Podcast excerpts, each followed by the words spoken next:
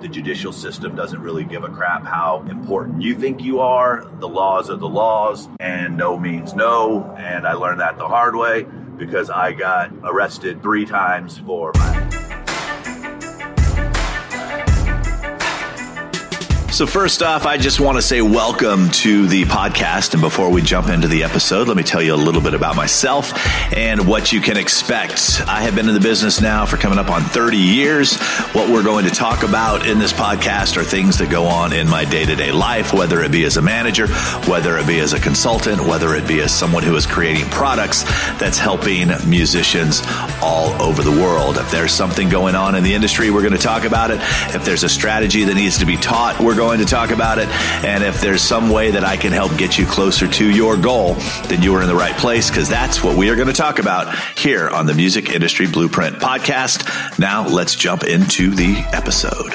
Helping you navigate the music industry, here's Rick Barker with the Music Industry Blueprint podcast.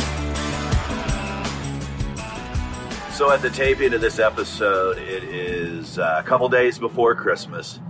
2018, I am back uh, in California, where uh, I actually I like to tell people this is kind of where I grew up. Uh, Santa Barbara.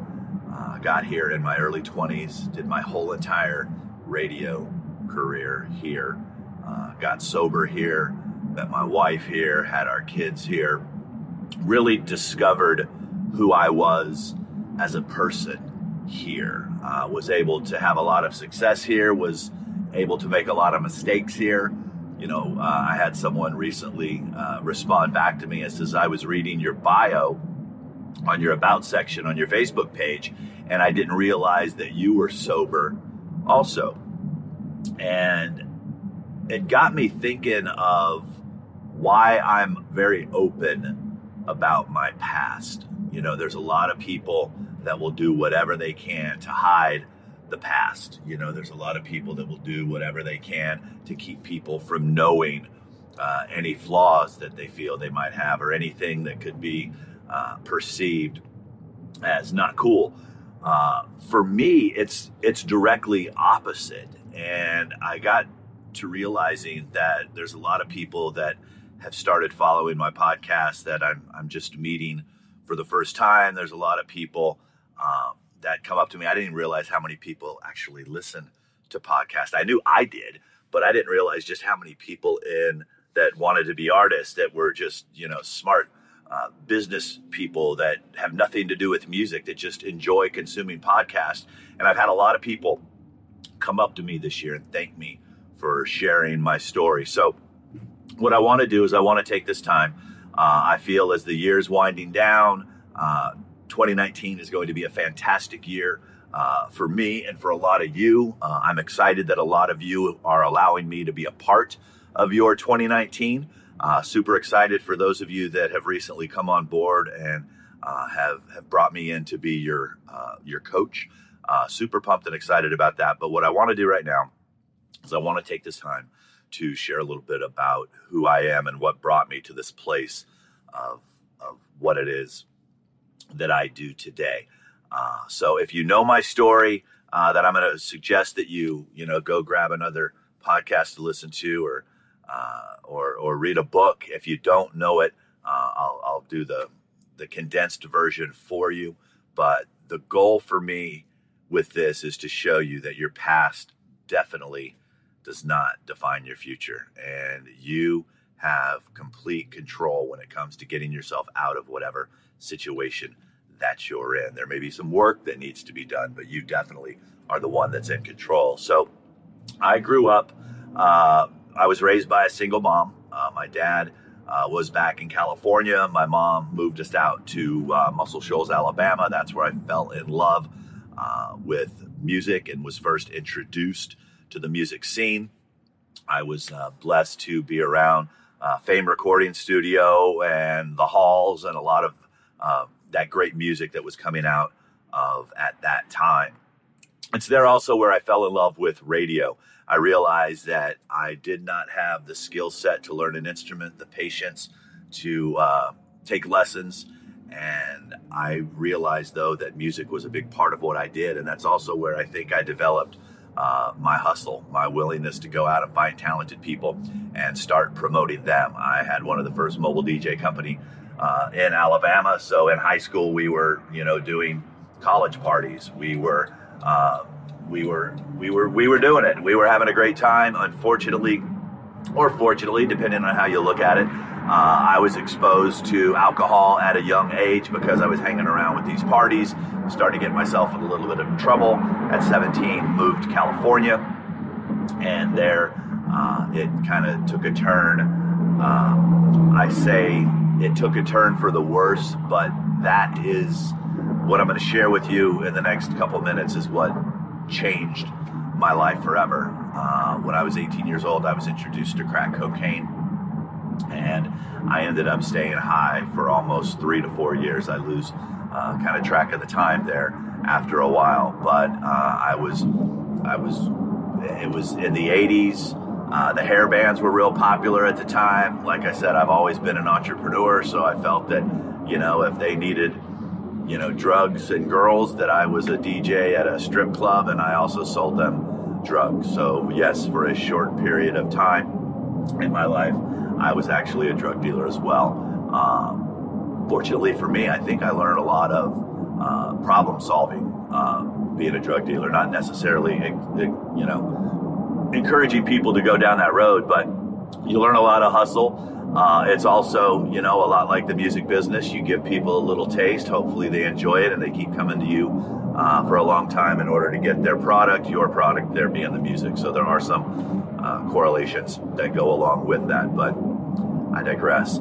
So on April 4th, 1989, after being strung out on crack, and uh, I got on my knees and I asked God to let me die. I was, uh, as I like to tell people, sick and tired of being sick and tired, and I just I felt hopeless. I felt that uh, I was too scared to put a gun to my head. I was too scared to take my own life. But I thought maybe, you know, if I just prayed hard enough, that God would be so disappointed in me that He would take me. Uh, well, he didn't. And I woke up. Uh, after I, I did that prayer, I went to sleep. And when I woke up, I have not had a craving uh, for cocaine or drugs uh, since that time. I never thought I had a drinking problem. I used to drink so I could drive. I was so high. But I never thought alcohol was a problem. Uh, got sober six months into my sobriety. Um, I went and applied for a job at a radio station and was hired at Kiss FM in Los Angeles, uh, answering the phones. And I went on, and a year later, ended up getting my first on-air gig in Santa Barbara, California. Moved to Santa Barbara with a little over a year sobriety, and it was one of those things where my AA sponsor says, you know, there's some great sobriety in Santa Barbara. Go find a meeting. I got to Santa Barbara at 24 years old, single, in a town with you know three colleges on the beach and I'm on the radio and my ego uh, got the best of me. Uh, I went to a party. Somebody offered me a drink. I took it. Offered me another drink. I took it. And the first night that I drank, after being sober for a little over a year, I ended up getting my first DUI. And I chalked it up to bad luck and continued drinking. And shortly after that, got my second DUI. And then I said, screw it, I can't even drink. So uh, ended up having one beer one night, uh, waiting to turn myself in for 17 days to uh, for the second DUI. Uh, I end up getting my third DUI, only having a couple beers because the first the cop that gave me my first DUI saw me driving, knew I wasn't supposed to, and gave me my third. So I got my third DUI in 30 days and realized that alcohol probably was a problem because people uh, who it's not a problem for don't seem to get arrested, and I couldn't stop getting arrested. So uh, on March 17th, 1992, uh, that is my sobriety date. Um, that is also um, the first day that I was spending 17 days in jail. Uh, unfortunately, that would not be the last time that I went to jail, but it was uh, it was a very eye-opening experience for me. It made me realize that uh, I never wanted to go back, but I thought the problem was alcohol. So I figured if I eliminated that problem, I would never go back to jail. Uh, unfortunately, I didn't realize that uh, the judicial system doesn't really give a crap how important you think you are. The laws are the laws, and no means no. And I learned that the hard way because I got uh, arrested three times for violating my probation, driving on a suspended license. First time, you know, get the little ankle monitor. Uh, second time, got the ankle monitor. And then the third time, the judge realized that obviously the leniency wasn't working. So uh, I got sentenced to 11 months in uh, county jail here in Santa Barbara. And that was devastating to me because I, I felt and I shared this story with my son recently that a lot of times, if the consequences aren't severe enough in the beginning, uh, you may do something a second, a third, a fourth time. And that's what happened with me.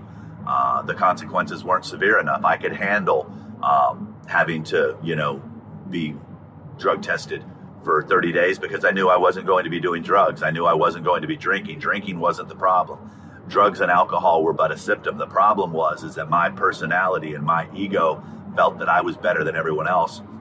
And for me, I had a judge that kind of let me know that that wasn't necessarily the case. Uh, I ended up uh, getting, like I said, sentenced to 11 months in jail. Had a date to turn myself in. I chose not to turn myself in on that date, and a warrant was issued for my arrest. I guess I thought it would just magically disappear, and it didn't. And uh, in October of 1995, I was arrested while on the radio and was removed from my shift and taken into the Santa Barbara County Jail. And I would remain there for uh, the next four months. And it was those four months that absolutely changed my life forever. Uh, I realized at that point that all men are created equal I realized what it was like to have all your privileges taken from you. I realized at that point how fortunate I was to be alive. The fact of the matter that I had people in my life that cared about me. And it was at that point where I made a conscious decision that I was going to do everything I could at that point to not only turn my life around, but try to help as many people as possible. You see, when I got arrested, I was the number one disc jockey in Santa Barbara. So it was uh, a news event. So it was on the front page of the paper. It was on TV. It's like my little community and my world knew my story. So what was there to hide from? So I was going to use this as an opportunity to let people learn from my mistakes, and I was going to be open about my mistakes. So um, it's just one of those things where. Uh, sometimes we have this revelation in our lives. Sometimes we need to get smacked down uh, like I said, sometimes we need to go backwards in order to move forwards, and that's exactly what needed to happen to me. When I got out, uh, I got back on the radio. I started attending meetings. I was very active in the community, and it was at that point that I started really becoming a problem solver. I started asking a lot of questions, and I ended up uh, getting involved with country music. I was invited uh, to start a country music station uh, right above Santa Barbara in the Santa Ynez Valley uh, called Crazy Country. And it was here that I started getting introduced to folks at the record companies. And it was here that I started, once again, like I said, asking questions and solving problems. I created a program called the Nashville You Radio Tour, which got artists paid on radio tour, which helped them develop. Was able to, you know, be involved early on in the careers of Sugarland and Little Big Town, and uh, got on the radar of Scott Borchetta at Big Machine Records. Scott ended up hiring me at Big Machine Records to uh, be a West Coast regional promoter, which was awesome. I had about 70 radio stations in nine states that I was responsible for. Um, was able to get out on the road, start meeting people, and early on in that job at Big Machine is when uh, I was given Taylor and the responsibilities to teach her uh, radio and teach her the early side of the business. And it was at that point that we absolutely uh, just kind of it, it, was it was good for both of us. You know, as many people have said uh, early on, is that her and I were too dumb to know any better. We just knew that there was a lot of people out there, and we knew that there was this thing called the internet, which can allow us to get access to them. And we just went and did things different that's what we did. And that's a whole nother story for a whole nother podcast. But I was uh, blessed to be asked to be her manager. She was uh, my first management client ever. I had no previous management experience. Everything I learned, I learned by doing.